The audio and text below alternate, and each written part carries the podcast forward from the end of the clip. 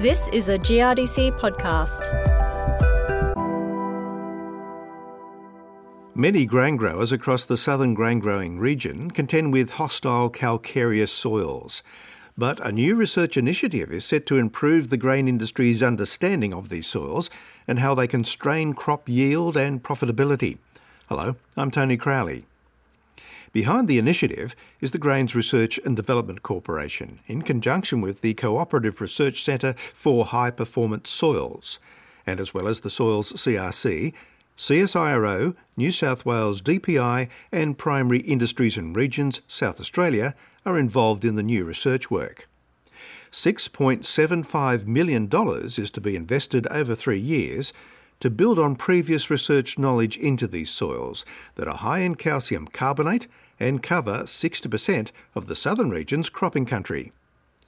Doctor Nigel Wilhelm is a senior scientist with PERSA and one of the initiative's research leaders.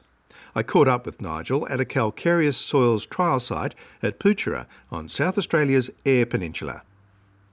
Well, the calcareous soils have been known as a, a problem soil for generations, I suppose. There's very extensive crop production on them in South Australia, but it continues to be an area which struggles and their water use efficiencies are quite low compared to other zones across southern Australia. There has been research into calcareous soils in the past, but what makes this different? I guess the difference is that um, we've got a major team together and it's a concerted effort to identify and understand the constraints in these calcareous soils and, more importantly, I guess, is develop strategies to overcome them. So, there, yes, there has been research in the past. It's tended to be sporadic and a bit piecemeal. This is a multidisciplinary team attacking this and focused on this particular soil type. Where are these soil types found? On the Eyre Peninsula, they're very extensive, especially on the in the low rainfall areas, the upper Eyre Peninsula, so they dominate the landscape over here. And they have the most extreme calcareous soils that occur in southern Australia. So we're talking about profiles with up to eighty percent limestone. That's extreme by any standards, and that's why we're here. But there are calcareous soils right through the cropping zone of southeastern Australia, particularly in the mallee zones, but there are pockets of calcareous soils in the medium and high rainfall zones as well. So give us a breakdown of what these soils consist of. What's their nature? Okay, they're typically sandy. Uh, they vary in depth. Sometimes there's, there's not a lot of distance to rock, but uh, their feature is the dominance of limestone as a material in the soil profile. As I said, on the Upper Eyre Peninsula, that can be quite extreme, with up to eighty percent of the soil material is actually limestone. More typically, in calcareous soils across southern Austra- southeastern Australia, that may be as low as five percent, but the presence of that limestone dem- dominates the characteristics of the soil and determines things like chemical availability of essential nutrients. Let's talk a little bit more about that and how are the uh, soils affecting nutrient movement and uptake and the plant itself. Okay, so what farmers have identified on the upper E P that, you know, cause them problems in terms of trying to produce good crop production on these soils, uh, fertiliser toxicity. So we're, we're having problems with emergence and establishment of crops with rates of fertiliser which are quite low by sort of national or international standards. So that's one feature that seems to be a consequence of these calcareous soils. Um, they have trouble with dry sowing, so their water holding characteristics are quite different to other sandy soils, and that seems to be playing a role in, in dry seeding, where it's far more problematic and less reliable than we're seeing in other districts. And I guess the third feature is the availability of essential nutrients. The high pH which the limestone causes and the limestone itself both react together to convert phosphorus, which is a, supplied as a plant available form in our fertilisers, quickly converts it to an insoluble and hence unavailable form to plant, plants and pastures. What about nitrogen? Nitrogen is an exception to that rule, so it's quite available in these profiles, and surprisingly we see quite high levels of nitrogen in these profiles, and we, we think that's because these other co- constraints that are restricting crop production are limiting the, the ability of the crop to extract nitrogen from the profiles. So how is crop production actually affected? Okay, the typical yields on this Upper Eyre Peninsula environment are about you know, forty to fifty percent of, of water limited potentials. That's our best benchmark, and that's quite low by current standards. So why are we seeing that yield gap?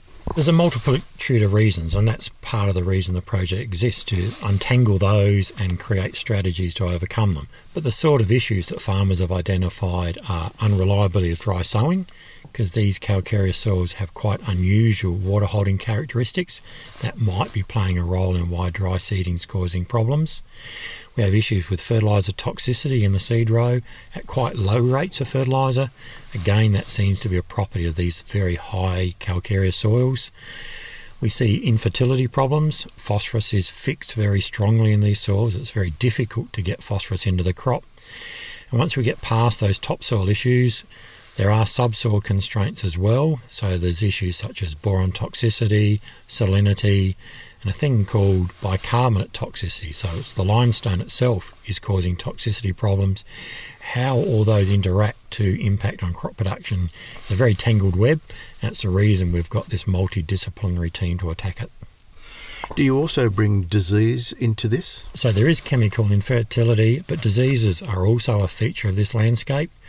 This is the home of Rhizoctonia, a soil-borne fungus which attacks a wide range of crops and pasture species, and causes a lot of widespread damage across the Upper Eyre Peninsula, and seems to be a, a characteristic of these calcareous soils. We have the other gamut of, of diseases, crown rot, take-all, those sort of things, but Rhizoctonia stands out as a real problem child. Well, it's early days for the project, but tell us how it's going to run. What are you doing with the trial? Yeah, look, with, there's two components to the to this uh, research activity. One is field-based, so we want to ground truth any of the strategies we produce from the project, and also obviously identify which issues are having the biggest impact on that crop production. That'll be backed up and supported by a, quite an extensive pot-based program, and the reason for that is so that we can untangle this web of diseases and chemical infertility and toxicities, understand how they're impacting on crop growth, and develop strategies where those impacts will be minimised. What is the actual physical setup then within the trial to take a look at these various aspects? Okay, so the demonstration trial we have here at Poochera is to showcase some of those issues. Uh, so we have a range of treatments which are looking at fertiliser toxicity in the seed row, uh, current techniques we have for keeping a, a lid on Rhizoctonia damage, and then there's a, a suite of treatments looking at the impact of deep ripping. It's a very popular technique now on other sandy soils. Historically, it's had a very poor performance on calcareous soils. Now, demonstration, it's working spectacularly well. So that's unexpected, a surprise.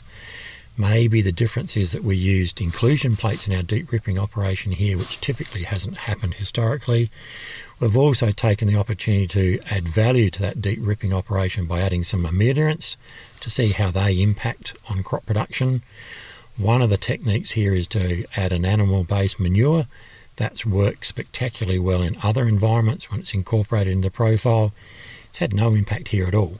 So that's interesting that it a tried and tested technique isn't working on this calcareous soil in a in the Upper Eyre Peninsula environment. There are a number of partners involved in this project. Will all the partners be involved in all aspects, or is it divided between the partners? The partners bring different strengths to the, the research activity. So we have a team based here at Minipa with SARDI, which will deliver a lot of the field work. So most of the field work will be concentrated on the Upper Eyre Peninsula, where these environment, where these constraints are most extreme. We have a team in New South Wales D P I, a very innovative and specialised soil science team that are delivering innovative solutions to constraints to soil, so they'll be doing a lot of the pot work. And then an agronomy team at, at C S I R O who have expertise in soil water characteristics, soil biology and disease control, and they'll be doing both, they'll work on both the field work and also some controlled environment work in Adelaide. So do you see the outcomes from this work having application across other soil types as well? Yes, we certainly do. Uh, we're working on the Upper Eyre Peninsula because that's where the soils are most extreme and the constraints are most obvious. but we'll also have some work on calcareous soils which have much lower limestone levels and are far more typical of the Mallee district through S A and Victoria, and we want to see whether the extremes we're looking at here continue through to those, let's call them, milder limestone soils through the Mallee environments. But yes, we're confident a lot of those principles will hold as well. And ultimately, um, this work will allow a bit of a closing of the yield gap. But how much of an improvement would you hope might be possible? Yes, the yield gap currently is quite strong. We talked about forty percent, fifty percent yield gap at the moment from water limited potential. We'd hope to halve that gap as a result of this project. Nigel, thanks for talking to us today. Thank you, Tony. Doctor Nigel Wilhelm from SARDI, a division of Primary Industries and Regions South Australia. For more information, such as links to calcareous soils fact sheets, go to this podcast's homepage online at the G R D C. Attached to the podcast, you'll find resource details. I'm Tony Crowley, and thanks for listening.